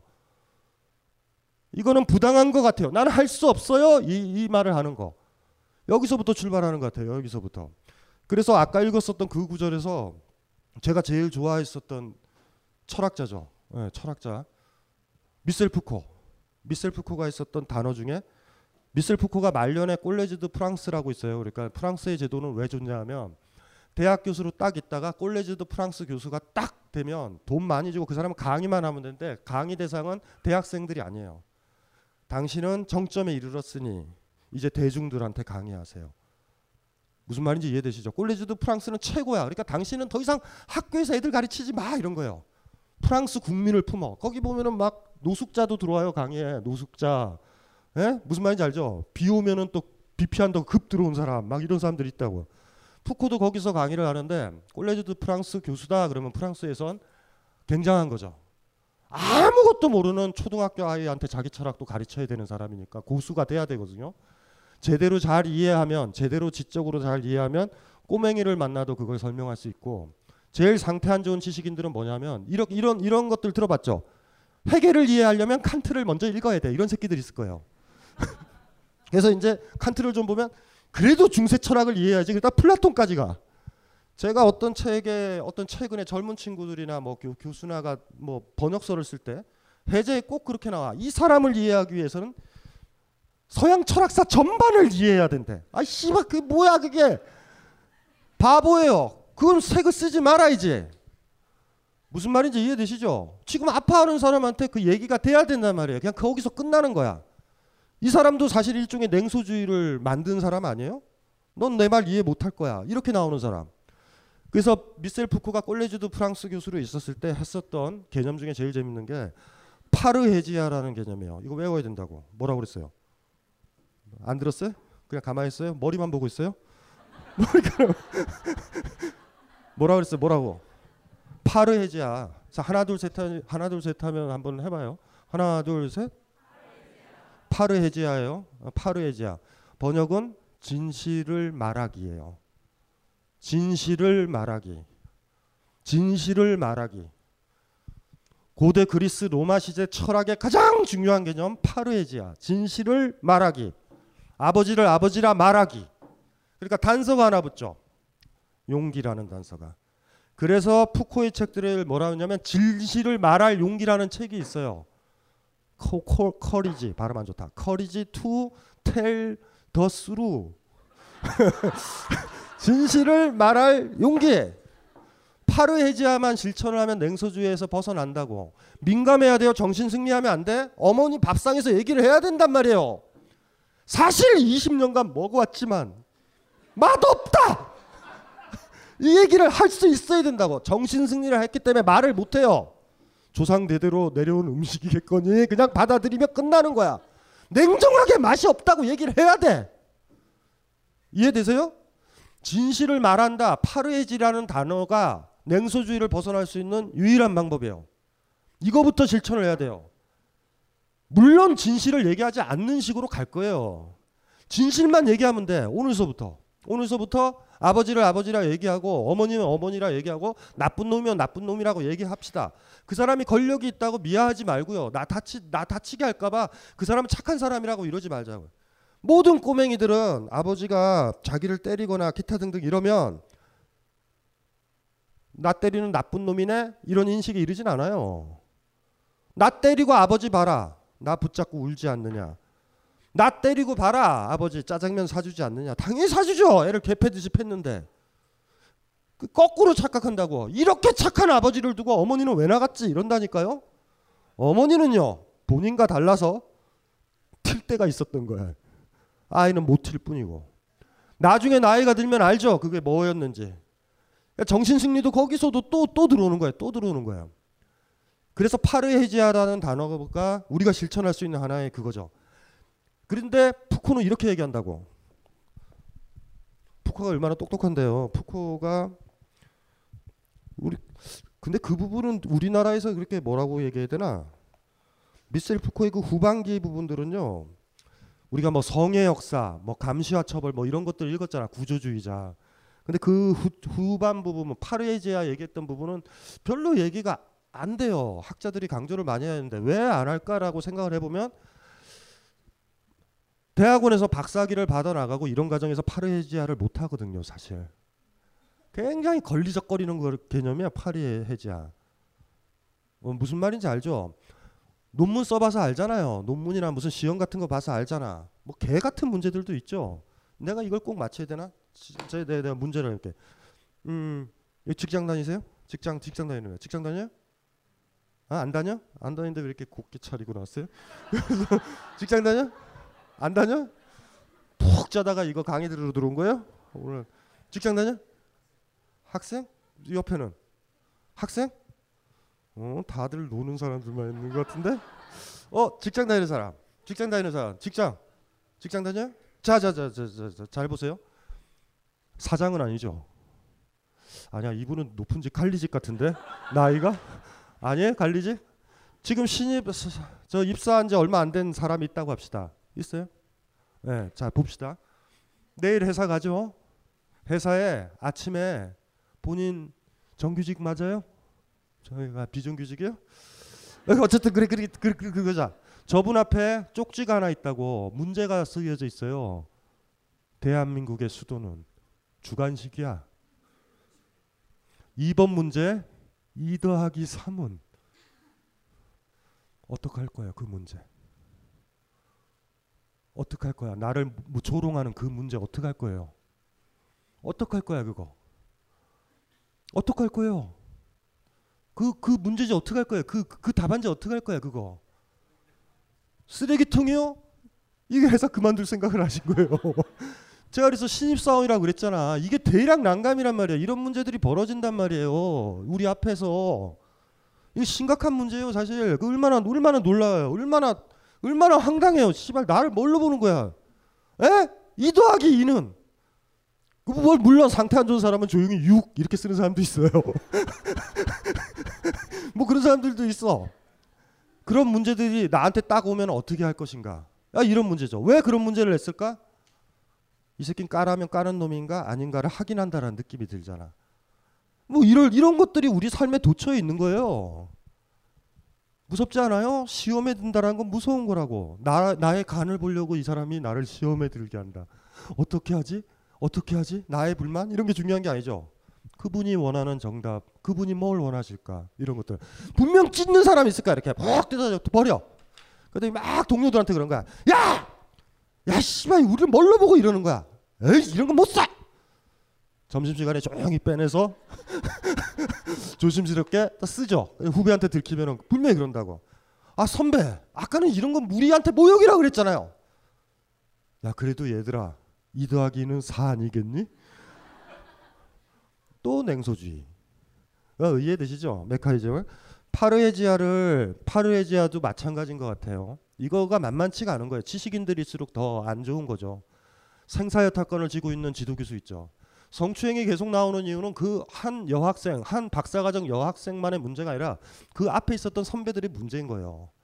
한 사람만 야 개새끼야 왜 만져 이러면은 끝났을 거를 악업이다 악업. 때때로 인간 사회는요. 내가 어떤 걸 방치하면 뒷사람이 힘들어진다고. 무슨 말인지 이해되시죠? 어, 그 책임까지도 사실은 져야 돼요. 불교에서 업보라 그러잖아요. 업보. 내가 어떤 어떤 행위라. 업보라는 말을 이상하게 생각하지 마세요. 업이라는 게 카르마고 영어로 번역하면 그냥 action이야 action. 어떤 행위를 하면 보 결과가 온다라는 거야. 업보라는 건 별게 아니에요. 어떤 행위를 하면 결과가 나온다라는 거야. 그냥 이렇게 쓰면 돼요. 어 그건 내 업보다. 근데 내가 그 행동을 했었을 때 나만 나만 편하려고 했는데 그게 일파만파 한 아이를 자살로 이끌 수도 있잖아. 이해되죠? 그때 돼서야 아는 거죠. 그러니까 우리가 분명한 거는 너무 쉽죠. 내가 하는 행동 커피 마셔야 되겠다. 어 근데 지금 배탈 기운이 있는데 이게 참고 마시면 될까? 설사하잖아. 이 정도는 괜찮아. 알고서도 하는 거잖아. 전혀 그럴 줄은 몰랐는데 내가 했던 말 한마디나 내 행동이 마치 있죠 butterfly처럼 나비가 이렇게 쳐가지고 태풍이 일어난 것처럼 어떤 사람을 죽이는 걸 알았을 때 이럴 때 쓰는 표현이 업보라는 표현이에요. 내 업보다. 그런 의도는 아니었지만 그 행동이 어떤 결과를 낳게 되는 거죠. parrhesia가 이게 힘든 거죠. 지식인들한테 너무 힘든 거예요. parrhesia. 너무나 힘든 거예요. 근데 푸코는 이거를 뭐라고 얘기하냐면 이렇게 얘기를 해요. 철학이 하나의 삶의 형식이라는 사실은 고대 철학의 세계에 간통하고 스며들어 있으며 지속되고 있는 파르헤지아라는 기능, 즉 용감하게 진실을 말하는 기능이란 일반 도식으로 해석되어야만 한다. 철학적 삶이란 무엇인가? 그것은 물론 어떤 것들의 포기를 초래할 수밖에 없는 특별한 인생의 선택이다. 그쵸? 왜 날 만져? 이 단어 하나가 그 사람 인생은 변해요. 무슨 말인지 알죠? 변할 수밖에 없죠. 그 변하는 게 무서워서 우린 진실을 얘기 못 한다고. 그래서 항상 우리를 힘들게 하는 사람들은요. 그 분위기를 조성하는 거야. 내 말을 안 들으면 너의 삶은 힘들어지거나 이 조직에서 왕따 당한다. 이걸 만들어 놓는 거죠. 파르헤지아는 거기에 맞서는 거예요. 진실을 얘기한다라는 거. 요게 중요한 거죠. 진실. 진실 없어졌어요. 진실이란 말이 없어졌어요. 진짜라는 말이 없어진 거예요. 진짜, 진실. 응? 레토릭이요. 수사학, 편한 얘기, 쓸데없는 수다들, 카톡에서 쓸데없는 얘기들. 카톡에 진실을 한번 써봤어요? 공부나 좀 해라. 이런 얘기. 왕따 당하죠? 하기 싫은데도 막 그냥 딴 거 하면서도 올리지 글. 진실을 진실이란 걸 관찰을 해봤나요 한번? 이게 진실이야. 그걸 말하는 순간 인생은 달라져요. 우리가 인간관계가 왜 좋은지 아세요? 진실을 얘기 안 해서 잘 돌아가잖아요. 저 사람이 짜장면 먹자 그러면 그냥 짜장면 먹으러 가니까 잘 되는 보이는 거죠. 여러분의 굴종 속에서 잘 되는 거 아니야. 진실을 말해봤나요? 싫어. 안 먹어. 오늘은 먹고 싶지 않아. 이런 얘기 했나요? 무섭지. 그리고 얘기하면 안 되죠. 습관이 돼서 10년, 20년 지나면 진실이란 게 없어져요. 진실이 뭔지도 몰라. 목숨 걸고 지켜야 되는 건데 그걸 말 못하는 순간 우린 끝나는 거예요. 우리 그냥 노예이고 눈치 보는 사람이고 쫄아서 사는 거라고.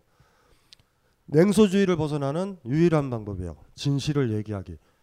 하지만 푸코가 얘기했잖아요. 진실을 얘기하면 다른 어떤 다른 삶을 살게 된다고. 옛날에 기억나시죠? 뭐 우리 김용철 변호사인가? 삼성에 얘기했잖아. 어떤 얘기? 진실을 얘기했잖아. 굉장히 힘들었잖아요. 제주도까지 내려가서 빵집에서 빵집 변호사.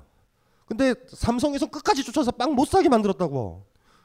삼성이 굉장히 꼼꼼한 회사예요. 끝까지 끝까지 AS에. 뭔지 알죠? 다 막는 거예요. 방해하고. 그 제주도까지 가서 빵집을 하나 열었는데 아니 거기 몇몇 사람들 돼가지고 거기 빵 못 사게 그거 방해하는 거 쉽잖아요. 이해되시죠? 고사시키려고. 끝까지. 삼성이 뭘 보여주려고 그런 거예요. 진실을 얘기하지 마. 진실은 이건희가 결정하니까. 그걸 보여줘야 되는 거잖아요. 우리 사회는 굉장히 재밌어요. 내부 고발자를 우리 스스로도 비판한다. 왜 비판하는지 아세요? 자기는 못하니까. 네가 하면 내가 뭐가 돼요? 우린 병신이에요? 다 진실 안 하기로 하자. 이렇게 진실 말하지 않은 노예들의 공동체를 만들고 싶은 거지. 무슨 말인지 알죠? 나도 진실은 말할 수 있지만 나는 내가 말하지 않는 이유는 조직의 안정화를 위해서야. 이렇게 얘기하잖아요, 꼭. 뭔 조직의 안정화예요? 그래서 굽신굽신 거리는 사람은 제일 싫어하는 게 자기 밑에 있는 사람이 진실을 얘기할 때 싫은 거예요. 자기를 모욕하는 것 같아. 뭐 이런 거죠. 파르헤지아라는 단어가 미셀 푸코가 제안한 거죠. 왜 미셀 푸코가 1970년대 꼴레지도 프랑스에서 강의를 했을 때 왜 파르헤지아를 떠들었을까도 좀 생각을 해봐야 되죠. 프랑스도 마찬가지였던 거예요. 냉소주의가 판을 치는 거야. 다 안다고 생각해. 하지만 진실은 말이죠. 어떤 식으로 다가오냐면 나한테 진짜인 거예요. 객관적으로 너한테 진짜가 아니고 권력자 앞에도 진짜가 아니고 나한테 진짜로 다가오는 거야. 이건 불쾌한 거예요. 이거는 나한테예요. 나. 진실은 내가 말한다고. 진실을 말할 때 우리가 주체란 말이야. 냉소주의한테는 주체가 없잖아. 에? 이 사회는 그렇게 돼 있고 나는 사회의 한 부품이야. 난 감당을 안 해요. 진실은 여러분들이 감당해야 된다니까. 회사 그만둬도 좋다 이렇게 나와야 되는 거예요. 냉소주의와는 다르죠. 진실이요? 나와 무관한 진실이 어디 있어요? 내가 당했는데, 내가 속한 곳에서 일어났는데, 거기서 발언을 못 하는데 뭔 진실이요? 진실은 객관적인 거 아니에요. 진실을 유지하는 건 한 사람들 사람들이 유지하는 거야. 여러분들이 진실을 멀리하면 진실은 사라지는 거예요. 그러니까 대학에 있는 교수들이나 학자들이 푸코를 싫어하는 거지. 힘드니까 자기가 논문을 썼었을 때 어찌 썼다라는 걸 아니까 에? 되지도 않는 교수의 의견을 반영해서 썼으니까 알잖아요. 파르헤지아를 어떻게 써? 진실을 얘기 못했는데 어, 이게 뭐 대략 난감이죠. 그래서 그런 얘기가 좋았던 거예요. 성의 역사, 뭐 감시와 처벌, 우리는 이렇게 훈육된다 이런 얘기는 좋았어.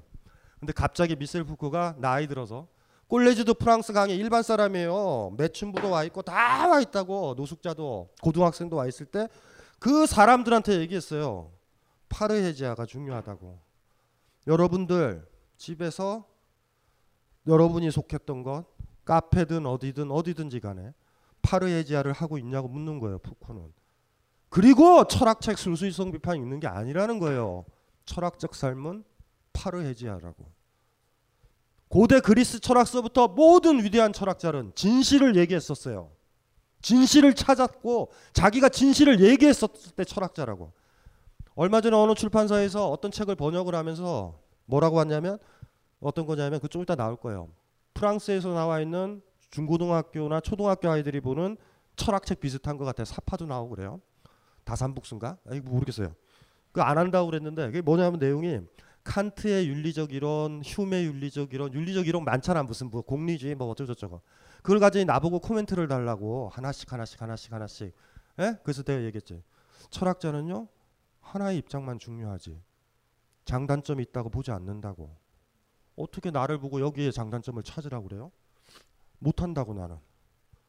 똑같은 거죠. 파르에지아 미셀 푸코로 생각을 해봅시다 1970년대 80년대 꼴레지드 프랑스에서 여러분보다 더 못 배웠던 사람들이 앉아 있는 그곳에서 진실을 말하는 게 철학자다라고 얘기했었을 때 미셀 푸코는 뭘 얘기하냐면 대학에 파리 1대학, 2대학, 3대학, 4대학, 5대학, 6대학, 7대학 새끼들이 철학자가 아니라는 거예요.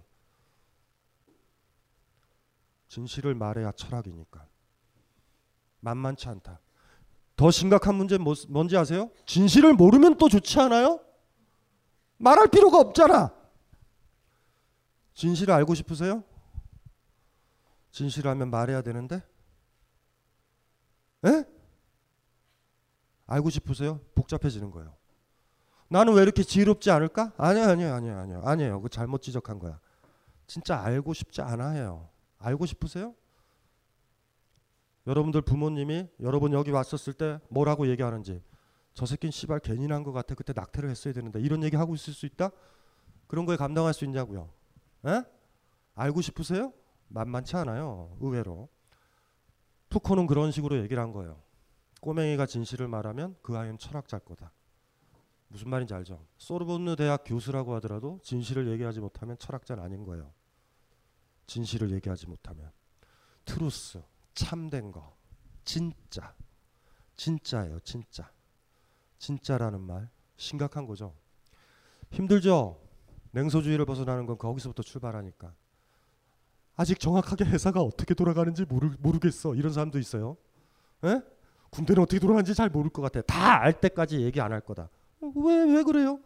알잖아. 다 알잖아요. 뭘, 알, 뭘 하려고 그래. 다 알잖아. 처음에 어떤 사람을 자유롭게 만났다면 느낌이 안 좋으면 그 사람과 안 만날 거죠. 반면 가문이 결합시켜줬으면 와서 분명히 그렇게 얘기한다고. 더 만남을 가져봐야 될 것 같아요. 뭘 만남을 가져봐요? 그 남자의 그 여자의 돈이겠지. 정확하게. 완전히 자유롭다라고 그러면 그날 보면 알잖아요. 괜찮은 사람인지 아닌지 뭘 더 잘 알아봐야 돼요. 음식을 먹을 때 이런 경우 있죠. 맛있어? 그러면 맛있어? 맛없어? 이거면 되는데 이런 사람들 있죠. 조금 더 먹어보고 정신 승리하려고 그래 정신 승리하려고 뭘 조금 뭘 더 먹어봐 한 숟갈 떠보면 아는 거지 그냥 내 입인데 내 입인데. 뭐 어떻게 하려고 그래요 그게? 한 방에 끝나는 건데? 파르에지아라는 말이 그래서 무서운 말이에요. 너무 멋있죠? 미셀 푸코는 일반 사람들한테 그렇게 얘기했고 오늘 오늘 저도 이렇게 염색을 하고 와가지고 어, 여러분들한테 얘기했었던 냉소주의 탈출법은 파르헤지아예요. 진실은 말하자. 그런데 우리는 이제 알잖아요. 그걸 말했을 때 삶은 상당히 많이 달라질 거라고 경찰이 쭉 여러분을 막고 있었을 때 차벽이 있었을 때 헌법재판소에서 얘기했잖아요. 그 불법이라고. 음. 그쵸? 꼬우면 소송 걸라라는 거죠. 헌재에서 뭐 헌재에서 불법이라고 그래도 걔네들은 그냥 끌고 끌고 나온다고. 자, 그 앞에서 여러분은 혼자 서 있다고 합시다. 헌재에선 불법인데 너희들 개새끼들 여기 왜 서 있어? 이, 이놈의 새끼들이 이렇게 얘기할 수 있는 사람 몇 명 있어요. 여러분들은 이렇게 얘기한다고. 똥이 무서워서 피하냐? 더러워서 피하지. 똥이 더러우면요 치우면 되잖아. 무서운 거야 똥이. 거기도 또 정신승리예요. 똥이 안 무서우면 치면 되잖아요. 이 세상에 제일 나쁜 말이 그거야. 똥이 무서워서 피하냐? 더러워서 피하지는 다 무서운 거야. 그냥 공식이야 공식. 그러니까 스스로도 그럴 거야. 내가 무서워서 피하냐? 더러워서 피한다. 무서운 거야 그냥. 그냥 외워두면 돼요. 나는 똥을 무서워한다. 똥을 무서워한다. 이러면 돼. 공식처럼 외우면 돼요. 거기도 또 정신 승리가 또 들어가 있는 거예요. 그래서 단상에 제가 이런 거 썼어요. 방법론적 자뻑, 용기의 서막. 요거 하나 읽어볼게요. 불섭계제 현해 철수. 이게 저, 저, 저 동력에서 나온 책 있죠. 매달린 절벽에서 손을 뗄 수 있는가가 여기서 나온 말이에요. 불섭계제라는 말은 계제가 사다리고 사다리를 밟지 않는 거야. 이렇게 사다리 올라가다 사다리에 발을 떼는 거예요. 불섭. 현해철수는요. 매달릴 현자 절벽의 자야. 절벽에 이렇게 매달려 있는데 철수가 거둘 철자의 손수자예요. 손을 거 빼는 거야. 그래서 우리가 무슨 뭐 군대 철수한다 뭐 이랬을 때는 이게 한자가 손 빼는 거야 이렇게 힘들죠. 진실을 얘기할 때 현해 철수 느낌 무신, 무신 나지 않아? 나 이곳에 안 있을 거야 이런 느낌도 나죠. 그 용기죠 용기. 백척간도 진일보도 용기란 말이에요. 우리가 많이 들었던 그것이 선사들의 얘기들이 이해되시죠? 강한 용기 아니야 이렇게 얘기할 수 있는 그 용기란 말이에요. 계단을 밟지 않고 매달린 절벽에서 손을 뗀다는 뜻이다. 푸코가 당당한 삶을 위해 제안했던 파리의 제안을 실천하려면 사실 이 정도의 똘끼는 불가피한지도 모른다. 예를 하나 들어볼까? 아직도 전통적인 가족 질서가 지배적인 시댁에서 며느리가 시어머니에게, 시어머니에게 파르헤지아를 실천한다는 건 여간에서 힘든 일이 아니다. 파르헤지아를 실천했다가는 훅 갈 수 있잖아. 그쵸? 무슨 말인지 알죠? 예? 뭐, 뭐 이상한 거 뭐 이렇게 제사상에 올리면 솔직히 그, 이, 런 얘기 이런 얘기를 하면은 이런 얘기를 할 수 있는 며느리는 결혼차 한 15년 됐거나 시어머니가 치매 기운이 있거나 아니면 시어머니가 얼마 안 남았거나 이럴 때 이거 해서 뭐예요? 이 음식 해서 뭐예요라는 걸 쿨하게 얘기할 수 있으면 어 약간 헤게모니를 잡은 거야 며느리가 예? 약간 구박성이 들어가는 거예요. 근데 힘들죠. 예. 그러나 아무리 겁 많고 유순한 며느리라도 남편과의 관계를 원만하게 유지하려는 며느리도 한 번은 파르헤지아를 시원하게 실천할 때가 온다. 언제일까? 이혼할 때다. 매달린 절벽이요. 그 시댁에서 떨어져 나올 거고 손을 놓을 거예요. 다 얘기할 수 있지 않아요? 왜 우리가 항상 진실을 얘기하지 못하냐면 거기서 어떻게 단물을 좀 빨아 먹으려고 그러는 거야. 어머니한테 국이 너무 맛없어. 씨발 20년 동안 먹었더니 왜 이 얘기를 못하냐면 용돈이 끊긴다. 이거 위험하다. 거기서 단물을 빼먹는다라는 건 내가 거기에 종속된다는 거예요. 거기서 끝장이 나는 거예요. 그러니까 며느리가 언제 얘기할 수 있다고? 이혼하는 그날 다 얘기할 수 있잖아. 그래서 이렇게 얘기할 수도 있어요. 못하는 애들도 있어. 어머니 행복했어요. 뭐 이런 애들도 있어. 재혼을 꿈꾸는 거예요. 그 남자랑 다시 어떻게 될지 모르니까. 예, 그 이런 거죠. 예. 이제 남편과도 남남이고 저 나이든 남편의 어머 어미야 말에 무엇하겠는가. 이것 보세요 어머니. 나중에 태계 아들이 재혼을 해서 며느리를 보아도 그렇게 못되게 굴지 마세요. 과거 시어머니에게 그리 당했다고 하면서 어쩌면 그렇게 며느리를 종부리듯 부려요. 같은 여자끼리 너무 하잖아요. 이렇게 얘기할 수 있죠. 할 수 있지? 할 수 있어요? 예? 요 얘기를 이혼을 안 했는데 미리 해도 이혼이 될 가능성이 있어요. 예? 그래도 있잖아. 그래도 있잖아. 이혼했을 땐 이 얘기는 해야지. 진실은 얘기해야죠. 그 전에 얘기를 했었으면 굉장히 멋있지. 그 얘기를 하는 순간 진짜로 안다? 남편이 나를 사랑하는지, 지 엄마를 사랑하는지. 무슨 말인지 알죠? 그러니까 그 우리가 이제 억압적 상황에 일단은 여자들이 많이 속하니까 결혼한 며느리가 많이 속하니까 며느리가 남편 간 보는 방법은 그거예요. 에? 시어머니한테 진실을 얘기하면 돼. 에? 남편이랑 같이 있었을 때 얘기했다고 이건 좀 안 좋은 것 같아. 어, 시어머니가 왜뭐 어머니가 왜 이렇게까지 하지? 그랬더니 남편은 또 부인 무서워하기 때문에 말 들어준다고. 그래 그런 것 같아. 그런 것 같아. 그럴 때 있죠. 남편 있고 시어머니 있을 때 딱 얘기를 하는 거야. 이 음식은 하지 말아요. 음. 그럴 때 남편 얼굴을 싹 봐. 남편 얼굴 남편의 느낌은 안 좋지. 씨발 좋댔다. 이거 누구 편을 들어야 되지? 그날 시어머니 편을 들으면은 빨리 정리하고 내 편을 들면 데리고 나오면 돼요. 자기야 가자. 쫄래쫄래쫄래. 그러면 되는 거야. 에, 무슨 말인지 알죠? 예, 이해되세요? 근데 여러분들은 확인하기 싫다? 아니까 남편이 자기 엄마 말을 들을 거를. 여기서 문제야. 거기서 일파만파인 거예요. 일파만파예요. 거기서부터. 자 어쨌든지 간에 속 시원한 파르 해지하다. 자 이제 파르 해지하를 어떻게 실천할 수 있는지 감이 잡히는가. 마음속에 이혼을 품고 있으면 된다. 이혼을 각오하고 있는데 시어머니에게 무엇을 숨길 게 있겠는가. 이해되죠? 이해되시죠? 이걸 가지고 있어야 돼요. 음. 파르헤지야 그건 진실을 들, 들려주어야 할 사람과의 완전한 결별을 감당할 각오를 해야지만 가능하다. 만약에 내 진실을 받아준다면 관계는 좋아지는 거예요. 이제는 거짓으로 대할 필요 없어. 시어머니든 누구든 간에 상관없어요. 이렇게 나올 수도 있어요. 진작 얘기를 하지. 미안하다. 오케이. 이제 진실만 얘기해도 되잖아. 이해되죠? 반대로 이것이 뭐야? 뭐 이렇게 되면 끝나는 거지 뭐 갈등이 이제 시작되는 거죠 뭐. 그래서 그 다음에 예. 그러니 계단을 밟지 않고 매달린 절벽에서 손을 떼는 단호함이 전제되지 않는다면 파르헤지아가 어떻게 가능하겠는가? 그러니 명심하자. 이혼을 각오하고 결혼 생활을 시작하라. 이해되세요? 무슨 말인지 알죠? 음. 가슴에 사표를 넣고 해살을 다져라. 무슨 말인지 아세요? 가슴에 사표가 없고 여기서 뼈를 묻으려 그러니까 파르헤지아를 얘기 못하고 아버지를 아버지라 못하고 뭐 오염물질 배출해라 그러면 알아서 배출하고 뭐 이러고 사는 거잖아요 그냥 개처럼 어, 이해되시죠?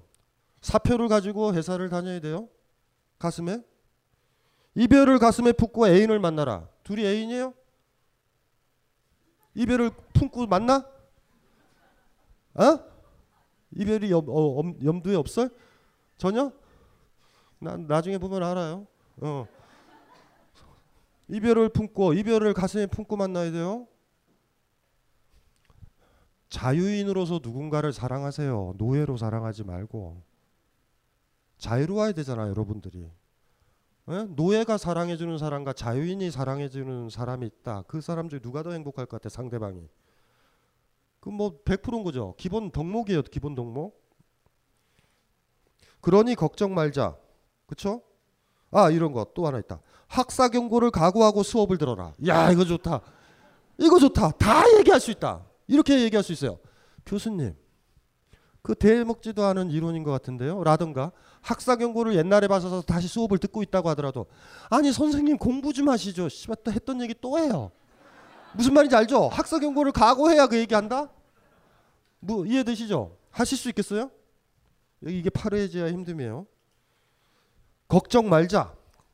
궁죽통 막히면 통한다는 옛말도 있으니 말이다. 물론 그 결과가 이혼, 사직, 이별, 학사 경고 또는 죽음일 수도 있다. 뭐 어떤가?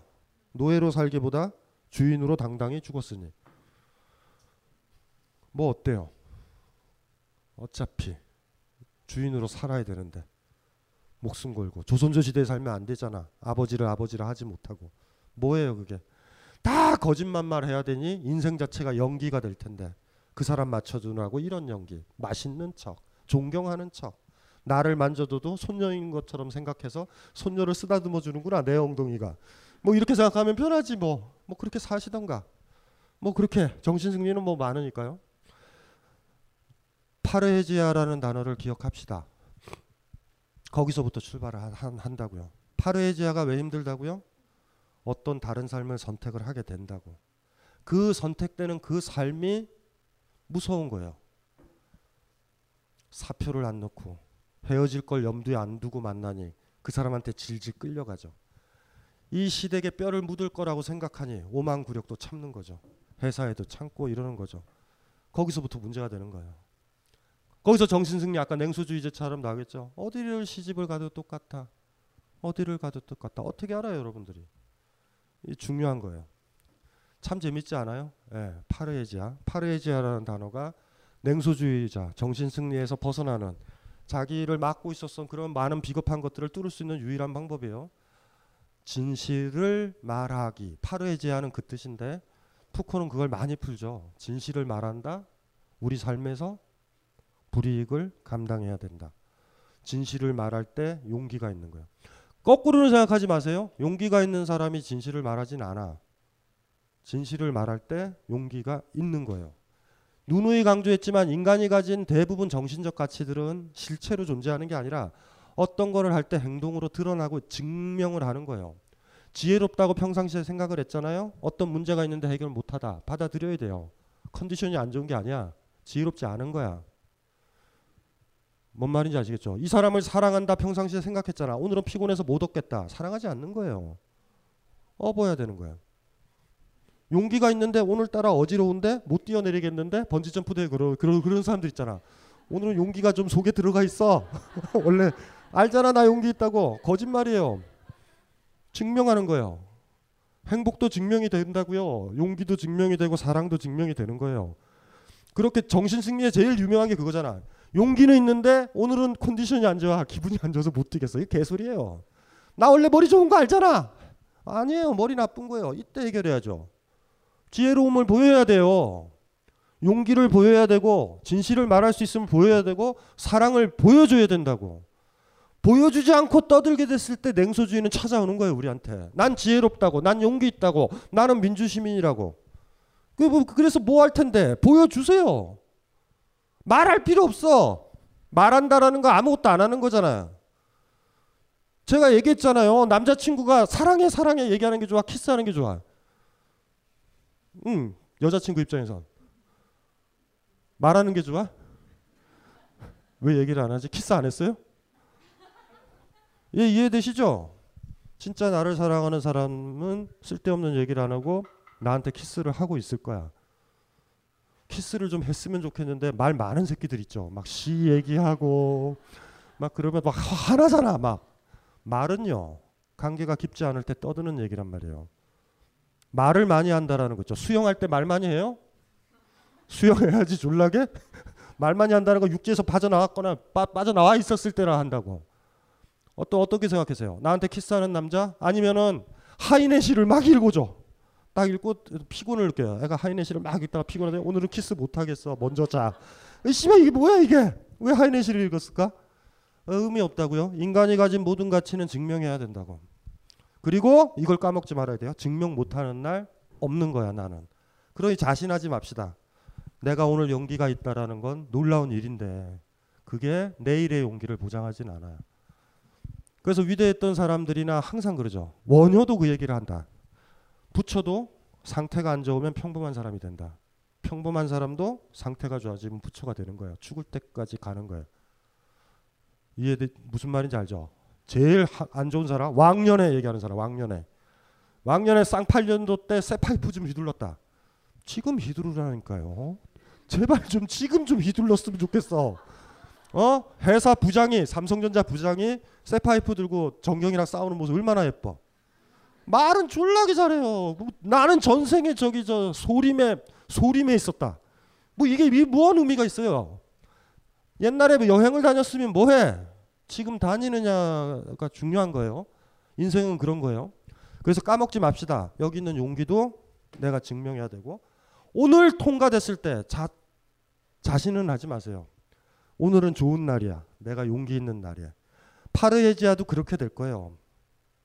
그날은 파르헤지아를 한 거야. 진실을 말했어 그 사람 앞에. 아무것도 안 보였어요. 나 이 사람과 결별 각오하고 얘기한 날이야. 그날은 기쁘게 혼자서 들어오면서 맥주 한 잔 마시면 돼. 혼자서 이렇게 때리도 이렇게 톡톡톡 때려주면서 아 예쁘다. 근사하다.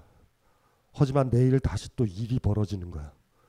그래서 막 이런 느낌도 들지. 씨발 도대체 진실을 어디까지 얘기해야지 지금 되냐 지금. 그래서 그런 거야. 인생은 그런 거예요. 까먹지 말자고요. 왕년에 나는 산 잘 탔다. 개소리라고 60대면 못, 못하는 거야. 이해되시죠? 매번 우리의 소중했던 가치는 증명합시다. 연애 시절에 너를 너무나 사랑했는데 개소리라고. 지금 사랑하느냐가 문제지. 지금 보여줘야 돼요. 인간의 가치는 다 보여주는 거야. 옛날에 그거 제가 얘기했었죠. 우리나라에서 제일 좋은 말 중에 하나가 한자 문화권이니까 아끼의 자. 제가 얘기했잖아. 사랑의 자가 원래 아, 사랑의 자가 아니에요. 우리 이상하게 보자 그래. 아끼의 자야. 아끼의 자. 애가 아낀다라는 거야. 근데 왜 이게 왜 왜 이 훈이 좋냐 하면 어떤 걸 보여주는 거예요. 사랑한다 막연하잖아. 사랑이 뭐야? 사랑이 뭐야? 남자친구 사랑한다 그러지. 에? 매번 저렇게 손잡고 있고 사랑한다 그러지. 저게 헛소리라고요. 사랑한다라는 건 행동을 보는데 나를 아끼느냐라고 봐야 돼요. 나를 아끼지 않는다라는 건 나를 막 쓴다라는 얘기예요. 제가 옛날에 비유를 드렸잖아요. 막 안 쓰면 이런 거지. 손이 이렇게 닿는데도 여기 부인이 있으면 야 커피 줘. 여기 이렇게 TV 보고 있는 거죠. 제가 좋아하는 뭐 프로축구 같은 걸 보고 있는 거야. 부인은 저기 가서 일하고 있어요. 저기 저 카페에서. 저기 있는데 야, 씨발 물 좀 줘. 이러고 있어. 그러면 저쪽 여자가 쪽 해서 네 하고 갖다 주잖아. 예? 이걸 함부로 쓰는 거예요. 함부로 쓰는 거예요. 그 여자를. 그래서 연애 때 보면 함부로 안 쓸 거야. 지금은. 어 소중하게 여겨. 무슨 말인지 알죠? 이거 가져와 저거 줘 커피 뽑아줘 이러지 않는다고 후배를 사랑하는 사람은요 후배한테 자판기 커피를 뽑아로 시키지 않아 내가 아끼는데 아낀다라는 거 함부로 안 쓰는 거야 아니 좋은데 쓰려고 안 쓰는 게 아니라 한 번도 안 쓰려고 하는 거예요 그냥 그래서 그 말이 진짜라니까 결혼을 할때 남자들이 그러잖아 물 한 방울 손에 안 묻히겠다 그게 아낀다라는 거야 아껴 아낀다는 게 뭔지 아세요? 근데 지금부터 슬슬 물 갖다 줘, 뭐 해줘 이러잖아. 빨리 정리를 해야 돼. 나를 안 아끼는 거예요. 그래서 애자가 한자로 애자가 사랑해라고 하면 안 된다고요. 그래서 다른 뜻에서는요, 애자가 인색하다 이런 뜻으로도 훈이 돼서 쓰여요. 그리고 경제로 따지면 어떤 국가라고 따지면 재정이죠, 재정. 세입으로 들어온 것들을 아낀다가 애자야 또. 아낀다 이래요. 근데 왜 동양 사람들은 그렇게 얘기했을까? 엄청나게 말하고 사랑한다 사랑한다 다 개소리라는 거예요. 나를 아껴야 되잖아. 군주가 백성들을 노역에 너무 많이 동원하면 군주 애민이에요? 애민이 뭔지 무슨 뜻인지 아시겠죠? 애민 그런 표현 쓰잖아. 민중들 국민들을 아낀다라는 소리잖아. 동원을 안 한다고. 동원을 안 하는 거예요. 나를 아낀다라는 건 국민을 아끼면 동원을 안 해. 이해되죠? 함부로 안 써. 영원히 안 써. 안 쓰려고 해야 애민이라고 그러는 거야. 우리가 애민 그러면은 대통령이 나와서 여러분들을 사랑해요. 이런다고 그러면 어머 우리를 사랑하시나 보다. 별게 없어. 나를 아껴야 돼. 아 예를 들어보세요. 현직 대통령이 우리를 사랑하나? 사랑하지 않잖아. 아, 는게 뭐냐면 복지를 한다고 그러는데 법인세는 안 늘려. 재벌한테는 안 걷어. 그러면 복지는 또 해야 되잖아요. 그럼 누구한테 걷어야 돼? 우리한테 걷어. 고속도로 가봐서 알잖아. 돈을 얼마나 땡겨 버시려고 씨발 그렇게 속도 감시기를 그렇게 달아놨는지 내비 업데이트를 안 하면 지방 가면 대량 난감이에요. 어머나 삑삑삑 총지소 화과 꼼꼼하세요. 그물처럼 아끼지 않아. 아낀다라는 건 그런 거예요. 이해되시죠? 안 쓰는 거야. 아이를 아끼는 아, 엄마는 나 너 사랑한다 엄마 그러면 아이를 심부름 보내면 안 돼. 놀고 있어도. 저희 어머님은 저를 아끼지 않았어요. 누누이 얘기하지만 음, 겨울에 김장 김장을 쓸때 곡괭이로 땅을 팠다고. 겨울에 곡괭이 해봤어요? 땅에 튕겨 나가요. 곡괭이. 국민학교 아이가 곡괭이를 들고 구멍을 여섯 개를 파야 돼. 김장독 여섯 개를 쓰니까. 겨울 내내 김치만 먹었던 시절이에요. 저, 저 국민학교 때는 뭔지 아시죠? 빨아서도 먹어. 알아요? 신김치를 빨아서 한다고 빨아. 너무 셔서 빨아. 빨고 빨고 빨고 또 빨아. 김치만두 너무 싫어해요. 씨발 진짜 마지막이 만두야. 김치만두에 뭐 넣느냐면은 배추에 그 꽃, 꽃 꼬다리 있죠 그거에 딱딱한 거 그걸 또 다 지셔. 먹으면은 단무지가 들어있는 느낌도 알고 나를 아꼈을까? 예? 잘, 잘 생각을 해보셔야 돼요. 근데 정확하게는 이런 것 같아. 아꼈다, 안 아꼈다? 아꼈다? 안 아꼈다. 그러니까 우리도 이러는 거야. 엄마네? 아니네. 엄마네? 아니네. 정확하게는. 그게 좀 지속된다면 괜찮은 엄마인데 그 지속 저희 어미는 잘 지속이 안 돼요. 잘 잘 안 돼. 맞아요. 준호 얘기했잖아. 우리가 재밌는 게 그거죠. 용기 있는 사람이 끝날 때까지 용기 있지는 않아. 나를 사랑해 주는 사람도 그래요. 때때로 그런 것 같다. 그거는 하나의 답일 수도 있어요. 그 사람이 나를 아끼지 않을 때 내가 그 사람을 아낄 수 있는가의 문제야. 사랑이 언제 끝나냐면 그 사람이 나를 아끼지 않을 때 나도 안 아끼는 거야. 이러면 이제 편의점 주인과 손님의 관계가 되는 거예요. 네가 사랑하면 나는 한무라비 법전이 내 인생 철학이다. 나를 아끼면 너를 아낄 것이고.